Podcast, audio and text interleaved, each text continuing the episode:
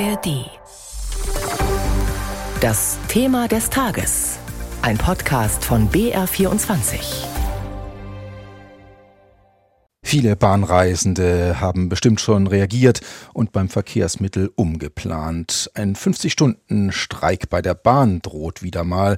Er soll am Sonntagabend um 22 Uhr beginnen, so hieß es heute von der Gewerkschaft EVG, und bis Dienstagnacht 0 Uhr dauern. Es ist der dritte bundesweite Warnstreik seit März, zu dem die EVG aufgerufen hat, und es ist der bislang längste in dem schwelenden Tarifkonflikt. Megastreit wird schon getitelt.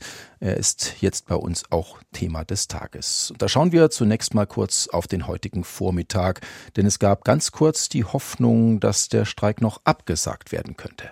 8.37 Uhr. Die Eisenbahn- und Verkehrsgewerkschaft kündigt den Streik an. Betroffen ist sowohl der Fern- als auch der Regionalverkehr mit den S-Bahnen. Der Aufruf gilt für die Deutsche Bahn und auch alle anderen privaten Betreiber. Verhandlungsführerin Inge Scheid zur Streikdauer. Wir sehen uns gezwungen, 50 Stunden zu streiken, weil es offensichtlich noch mal ganz deutlich werden muss, wie ernst es den Beschäftigten ist, wie ernst die Lage ist, wie stark zu niedrig die Gehälter sind.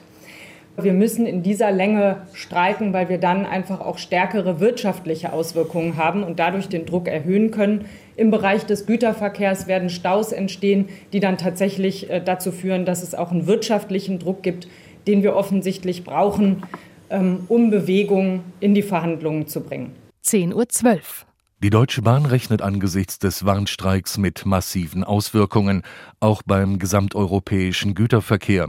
Sechs von zehn europäischen Frachtkorridoren führen über das deutsche Schienennetz. Und im Personenverkehr soll es laut Bahn umfangreiche Kulanzregelungen für die Reisenden geben. 10.28 Uhr. Bahnpersonalvorstand Seiler bezeichnet den Arbeitskampf als Zitat irrsinnig und restlos überzogen. Die Gewerkschaft suche keine Kompromisse. Der 50-Stunden-Ausstand sei für die Bahn der Vollstreik ohne Urabstimmung. 10.31 Uhr. Ökonomen weisen darauf hin, dass die Häufung der Streiks auch am Image des Wirtschaftsstandortes Deutschland kratzt. Aber solange der Bahnstreik auf zwei oder drei Tage beschränkt bleibe, hielten sich die wirtschaftlichen Folgen für die anderen Unternehmen in Grenzen. 11.52 Uhr. Bahnpersonalvorstand Seiler will den Streik abwenden. Die Bahn sei ab sofort bereit für Gespräche, auch am Wochenende. Wir haben jetzt geplant, für letzte Maiwoche zu verhandeln, von Dienstag bis äh, einschließlich Freitag. Also da ist schon genug Zeit. Und wenn vorher die Möglichkeit besteht, bin ich, sind wir natürlich auch bereit, überall und zu jeder Zeit auch an den Verhandlungstisch zu kommen. Und sicherlich wird es auch da jetzt in der nächsten Zeit, vielleicht sogar in den nächsten Stunden Kontakte geben, wenn es Klärungsbedarf gibt. Ich bin überall und sofort auch bereit zu sprechen. Soweit kam es dann aber nicht mehr. Die Bahn hat am Nachmittag dann ihrerseits reagiert und den Fernverkehr für zwei Tage vollständig eingestellt. Heißt, alle ICE und IC-Züge bleiben zwischen Sonntagabend und Dienstagabend 0 Uhr in den Depots. Von dem Ausstand wird auch Bayern flächendeckend betroffen sein. Die S-Bahnen in München und Nürnberg fahren nicht mehr. Und auch andere Anbieter des Zugverkehrs wie Bob, Bayerische Regiobahn oder Meridian sind betroffen. Zugeschaltet ist uns jetzt Wolfgang Landmesser. Er beobachtet die Entwicklungen zwischen den beiden Tarifparteien.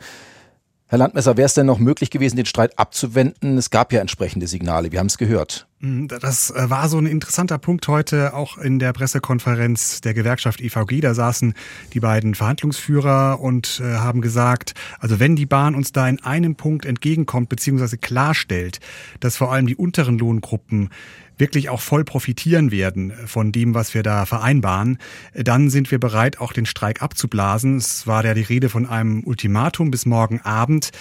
Aber das sieht die Bahn ganz anders. Sie meint, da gibt es eigentlich keine Unklarheiten, was jetzt diesen angeblichen Deckel bei einem Stundenlohn von 13 Euro angeht. Das sah die Gewerkschaft EVG so. Und äh, deswegen gibt es auch keinen Grund, da zu verhandeln aus Sicht der Bahn, aus Sicht des Personalvorstands Martin Seiler. Also da gibt es doch schon extreme Kommunikationsprobleme, so sehe ich das, zwischen den beiden Seiten. Und äh, wenn jetzt die Bahn auch schon, wie im Beitrag angeklungen, äh, sagt, sie wird den Fernverkehr einstellen, dann rechne ich jetzt nicht damit, dass nochmal eine Chance ist, vielleicht mhm. äh, diesen Warnstreik abzusetzen. Das kann man ja auch nicht so einfach an- und abschalten. Die Auswirkungen dieses Streiks dürften massiv sein. Sie haben es selber in Ihren Beiträgen erwähnt, der längste Streik bisher. Kann man das denn überhaupt noch einen Warnstreik nennen? Das müsste dann vielleicht ein Gericht klären, ob das noch ein Warnstreik ist. Äh, die Bahn könnte dagegen vorgehen vor Gericht und sagen, das ist kein Warnstreik mehr, das ist nicht mehr das gewerkschaftliche Recht, das geht zu weit.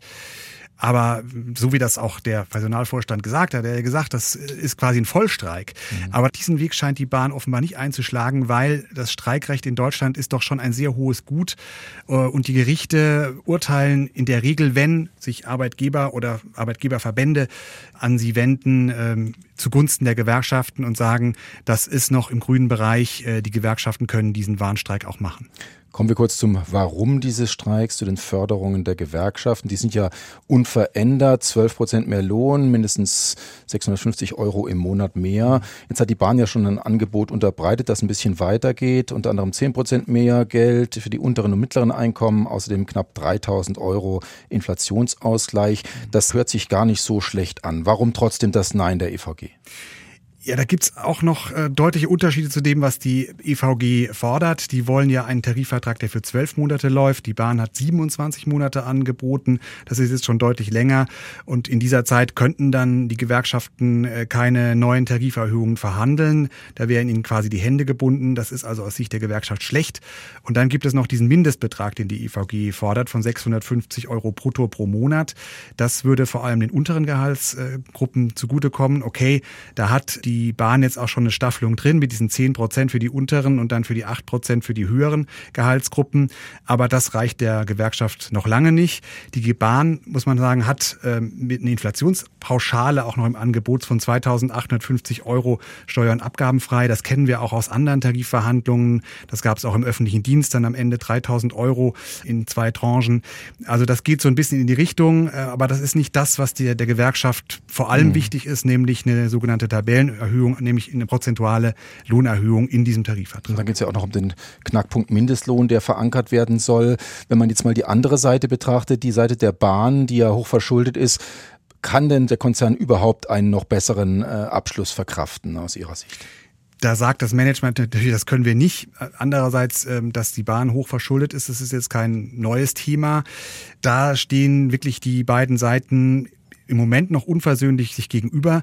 Die Gewerkschaft sagt andererseits, äh, die Bahn hat als öffentliches Unternehmen auch eine Verantwortung, gerade für die Menschen, die wenig verdienen und äh, die jetzt da nicht entsprechend zu beteiligen, beziehungsweise eben auch äh, für keinen Inflationsausgleich zu sorgen.